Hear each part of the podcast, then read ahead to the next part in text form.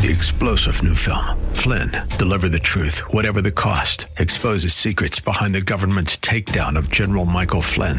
Flynn knew what the intel world had been up to. He ordered the first audit of the use of contractors. This set off alarm bells. He told the truth. He was the most dangerous person for Donald Trump to hire. They had to get rid of Flynn. Flynn, deliver the truth, whatever the cost. Available now. Watch it today. Go to salemnow.com. Salemnow.com.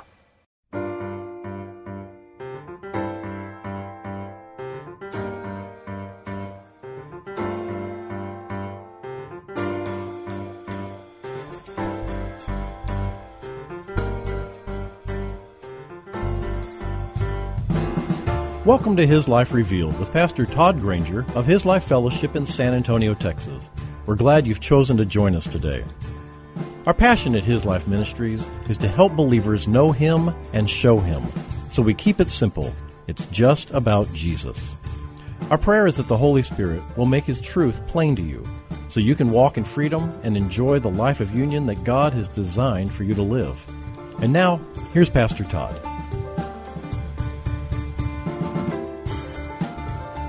Tonight we're coming to the end of chapter 7 of the book of Hebrews, and we're going to be coming to the end of our author's look at Jesus and his connection to Melchizedek. And he's finishing up presenting us with many proofs that the priesthood of Christ is superior to the Aaronic priesthood.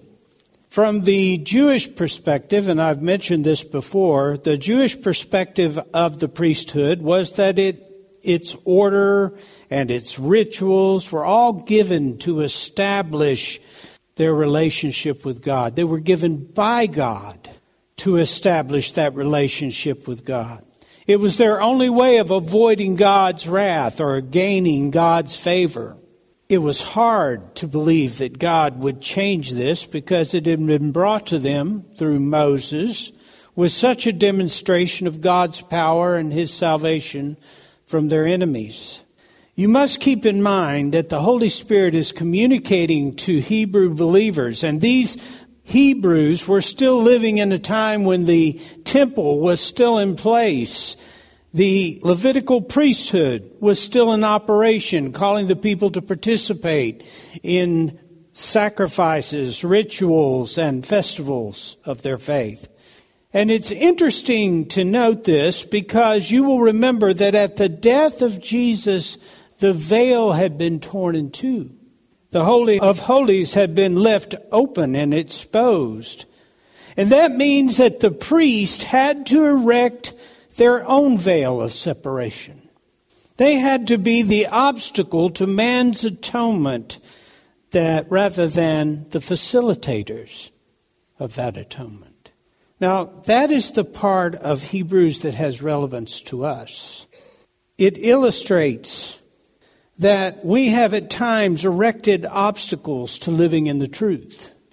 As these priests were, did, and have continued to perpetrate their perception of separation to the people, we see ourselves as Christians continually feeding the old appetites of the flesh and withholding our devotion to the things of God, creating for our own self the perception of separation. We'll celebrate the things of this world and join them in their distractions, reinforcing the lie of separation while neglecting faith and discipline of living in truth. If we develop a greater affinity for living in the world, than living in the constant pursuit of intimacy with Him in the context of His presence and His life. And within our soul, we have erected a veil of separation between the mind, will, and emotion and the holy presence of our union life with God, the Spirit of God. A veil that God would tear in two we tend to stitch it back together by moving ourselves away. And you know, even the concept of, of repentance indicates that we have hidden from ourselves the truth. Because repentance means to turn away from, to turn back from looking away from God to looking to God. The, this is what the Hebrew Christians had done. They were divided between their Christianity and their more familiar, ritualistic living in Judaism. And you know, that's something we've talked about a lot. Because you can make a habit, a life of living to the flesh, of living to the world, to where the things of this world seem more inviting to you than the things of God where faith becomes a rigorous exercise for you and almost seems fruitless. And when you do that, you cease to grow and mature in truth because you're looking away, because you've erected a veil, because you're living in the deception of separation. With this in mind, we're going to look at our text today, which is Hebrews 7. And I'm going to start with verse 19, though I'm not going to spend a lot of time with that because we covered it last week. Verse 19 through 28. Will you stand for the reading of God's word?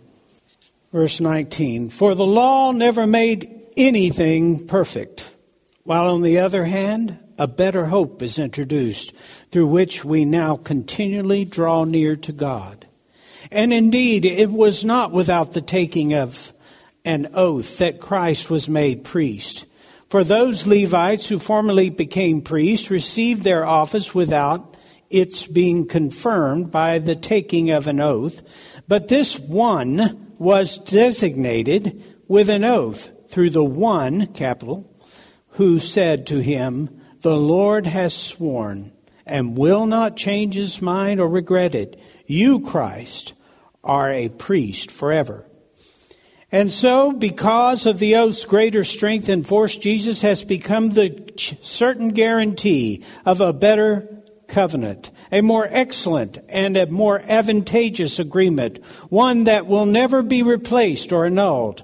The former successive line of priests, on the one hand, existed in greater numbers because they were prevented by death from continuing perpetually in office.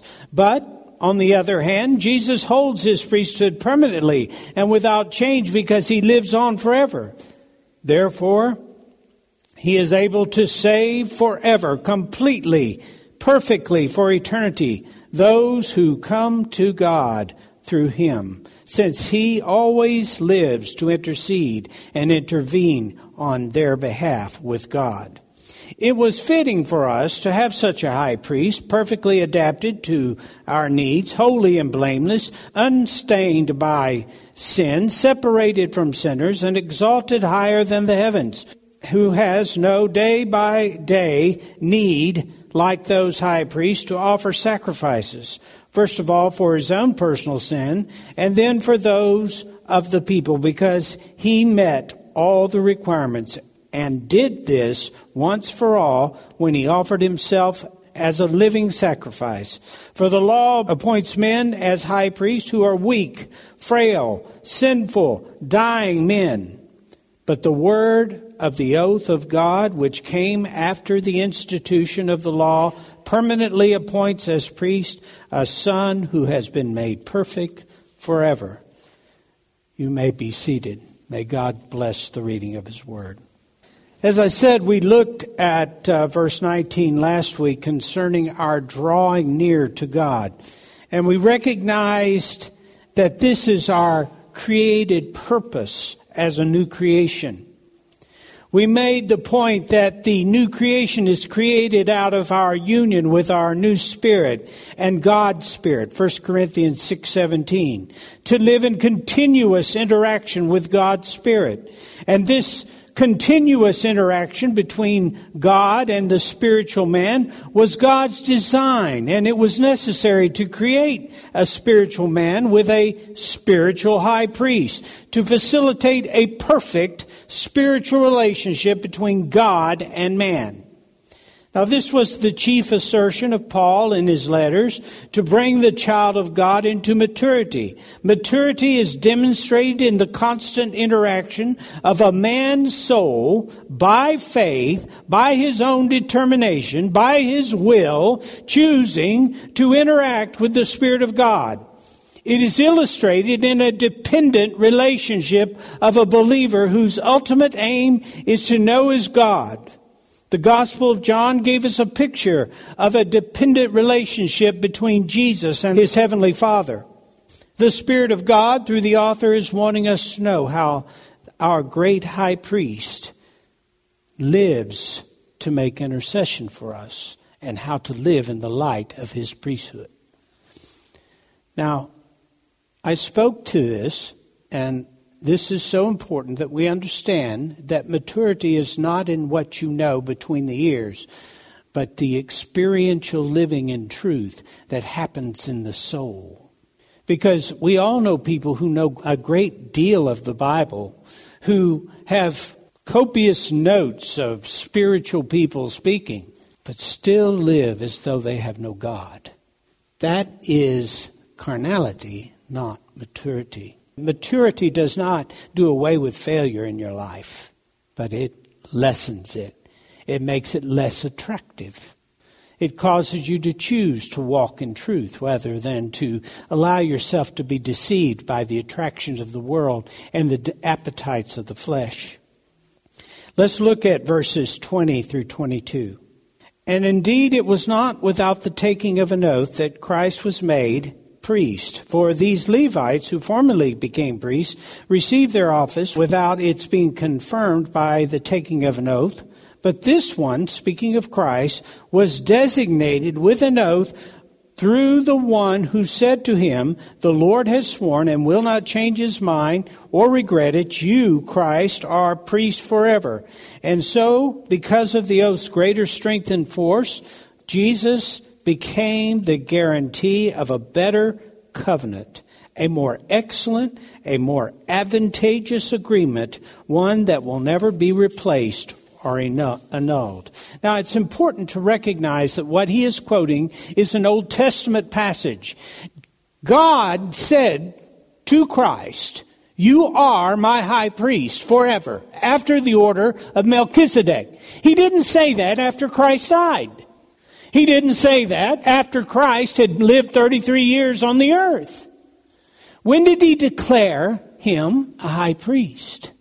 He declared him a high priest in the beginning.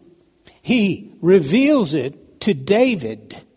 It's in the Psalms. So here's what we got to picture in our minds because time is so relevant to us in our thinking that the whole time Jesus walked the earth, he was our high priest. Okay? That's very important for us to know. In verse 20, the author is drawing a conclusion from the oath made by God that Christ has taken upon himself the office of our spiritual high priest and has completely fulfilled its duties concerning us. God himself has declared it as an oath. That means his will will not change concerning this, not that it does. Okay? God has declared it as an oath. It will not change. The high priesthood is unchangeable. It can never be altered because it is essentially connected with the nature, the purposes, and the will of God. And so is your relationship because your relationship is tied to this priest. It is unchangeable. It is inalterable. It is eternal. Now you will notice that verse 21 is largely in parentheses in your Bible, probably, and that's because it points to the quote of Psalm 110 verse 4. God's word is bound by an oath. And when God makes an oath, it is eternal, forever existent. Not just for a time or a season, right? The Old Covenant was temporary. The Old Testament priests were temporary. But the priest of Christ was by God's oath eternal. Also, when you read of God taking an oath, it's in relationship to Christ. It will be related to Christ and the fulfillment of his promises through Christ. So, God takes an oath to affirm the eternal presence of truth. What he is going to do throughout eternity. What is going to be unchanging. There are things that God wills that happen in the fullness of time. And God will say, you will be king to a man. And that's God's word. And it will be fulfilled. It's not God's oath. because God's oaths are connected to eternity.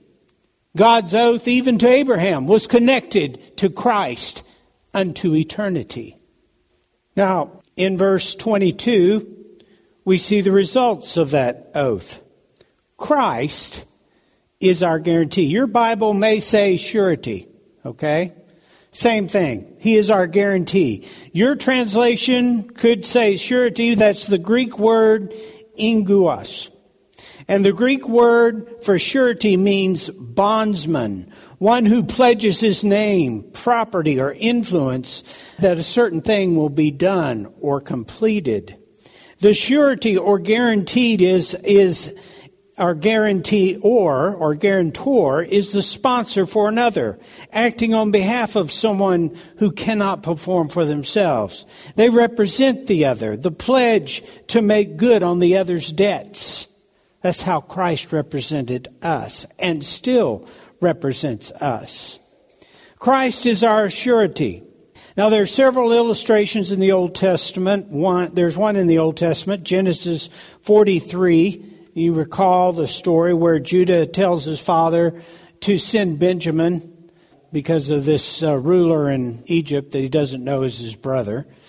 And he says, Send Benjamin, let me take Benjamin into Egypt. And Judah pledges surety for the younger brother to Israel, his father.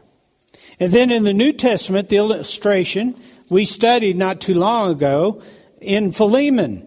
And that is where Paul, in effect, swears surety for the runaway slave Onesimus as he returns to his former master. Now, you see in this, Jesus identifies with his own. They are mine. I will guarantee their redemption. That's what he's saying unto the Father. Jesus fully satisfied the debt, the introduction of a better covenant than the Mosaic covenant a better high priest than the Levitical high priest could produce, moving from the temporary to the eternal. We received it all through the new birth. We were created to live out the obedience of faith. Jesus guaranteed the new birth. He guaranteed the new birth for you, a new life. He guaranteed that we would be the children of obedience. He guaranteed that we would be God's spiritual offspring. It's so much more than Jesus saying, Oh, I'll die on the cross, which is the way you hear it. Jesus said, Oh, oh I'll die on the cross for them. But it means so much more than that. I will become a life for them. I will be the vine, they will be the branches. It will be a holy life consecrated unto you, and they will live for you for eternity. They shall be your children. Now, that's a whole lot more than, yeah, I'll cover the sin. Isn't it? God first entered into the covenant with Adam, and man demonstrated through Adam the weakness of flesh. Born in weakness to die the same way. That's true of your flesh even now. Yet through Christ we may know an eternal strength and an unchangeable righteousness. The immeasurable gap between who we were as sons of Adam to who we are as children of God should measure our need to live to truth. Luke 12, 48. The man who's been given much you read it. We are to live a more complete submission, a deeper devotion, a fuller obedience. What is due from the tree that he blessed, but an absolute faith to bear the fruit of our union with his Spirit? Verses 23 and 24. The former successive lines of priests, on the one hand, existed in greater numbers because they were prevented by death from continuing perpetually in office. But on the other hand, Jesus holds his priesthood permanently and without change because he lives on forever. His priesthood did not end at age 50 as did the Levitical priesthood. There were some 83 priests from Aaron to Phinehas whose life actually was taken at the destruction of the temple. To demonstrate the temporary nature of the priesthood, when Aaron's days of life were coming to an end, God commanded Aaron to accept death in the presence of the people. He had him go up and look and be in the presence of the congregation when his life actually passed from his body. That's in Numbers 20. God made sure that the peoples understood that this is a temporary office for Aaron's line. Verse 24 speaks of an unchanging priesthood that continues uninterrupted. When Jesus revealed that he would die, his death was the chief duty of his priesthood. He was offering his sacrifice for our sake. So you see, it was very important that God would swear the oath before his death. So that when he came to earth, he was actually fulfilling his role as a high priest. He offered the sacrifice of his life for us. His priesthood lives on forever. It secures and matures the elect of God. What do you think the priesthood is going to do when you pass from this life to the next? There will be an ongoing work of maturity. Most of us who have children understand that children are normally born with legs. We don't cause them to grow by telling the child to walk. But in fact, we encourage them to use their legs because they have legs. And we know the purpose of those legs. And we put them in circumstances and situations so that they begin to exercise those legs and learn to walk as they were intended. Isn't that correct?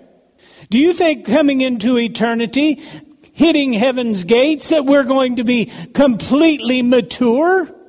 Or do you think perhaps we'll be learning to walk again? The priesthood goes on because priesthood is synonymous with parenting. It is a sacrificial, intercessional work. Verse 24 speaks of a priesthood that would not change, speaks of a priesthood that would go on forever. And then we move to verse 25. Therefore, he is able to save forever, completely, perfectly, for eternity those who come to God through him, since he always lives to intercede and intervene on their behalf with God. Now, your reference may say to the uttermost. He was able to save to the uttermost. And that's a good phrase as well. And what does it mean that Christ was able to save to the uttermost? And what does it mean to save? Well, understand to save means to deliver. That's what it means. To deliver. And to the uttermost means completely or perfectly.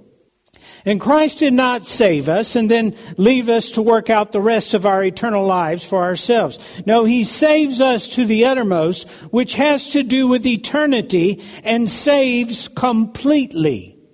Okay? So, whatever obstacles, hindrances, or difficulties that seem to prevent you from living in the fullness and abundance of the life that He gave you, He has provided salvation for, deliverance from, and victory over. You are saved to the uttermost. Now, He always lives to intercede. Now, most people get a picture that God is interceding on behalf of us to God the Father, who's somewhat perturbed by these rebellious people that he calls his children. And God says, Now, don't worry, Lord. You remember, I died for them, and they're going to be much better here when they die. You won't have to put up with any more of their rebellion or their bad behavior. You remember that, Lord, right? And that's really how it's reflected to us. And I don't like that because number one, it's not. It's heretical. It's not in here. And number two, I believe that when we talk about intercession being God intervening, Christ praying for God to intervene on our behalf, we're taking away from the sovereignty of God's work. We're throwing him back into the time where he's having to come into our world, into our circumstances. We're experiencing those things and be our Savior, arrive in time, right? And over time, you've heard this verse used that God is interceding for us. Remember, folks, God is interceding. Christ is interceding for us. In other words, if Christ wasn't interceding in this particular circumstance, God wouldn't help you. Is that a true picture? But that's the emotional concept people take away. Well, he lives to intercede. The word intercede in the Greek is entunkano, and it means to go or to meet a person, especially for the purpose of conversation or consultation or supplication or prayer. And it is Christ communicating to us the heart of the Father for us, while communicating to the Father our hearts to Him. Because that's His role. Not because God needs that, but because that's His role in His position as High Priest. Thank you for joining us for His Life Revealed with Pastor Todd Granger. This program is the radio ministry of His Life Fellowship in San Antonio, Texas. If you'd like to know more about us, visit us on the web at hislifeministries.org or on Facebook at His Life Fellowship. We would love to have you join us for worship. We meet on Saturdays at 5 p.m. at 1307 Blanco Woods, at the corner of Blanco Road and Blanco Woods, just inside Loop 1604. Also, if you would like to help support this ministry, you can send your tax deductible donation to His Life Ministries, P.O. Box 1894, Boerne, Texas 78006.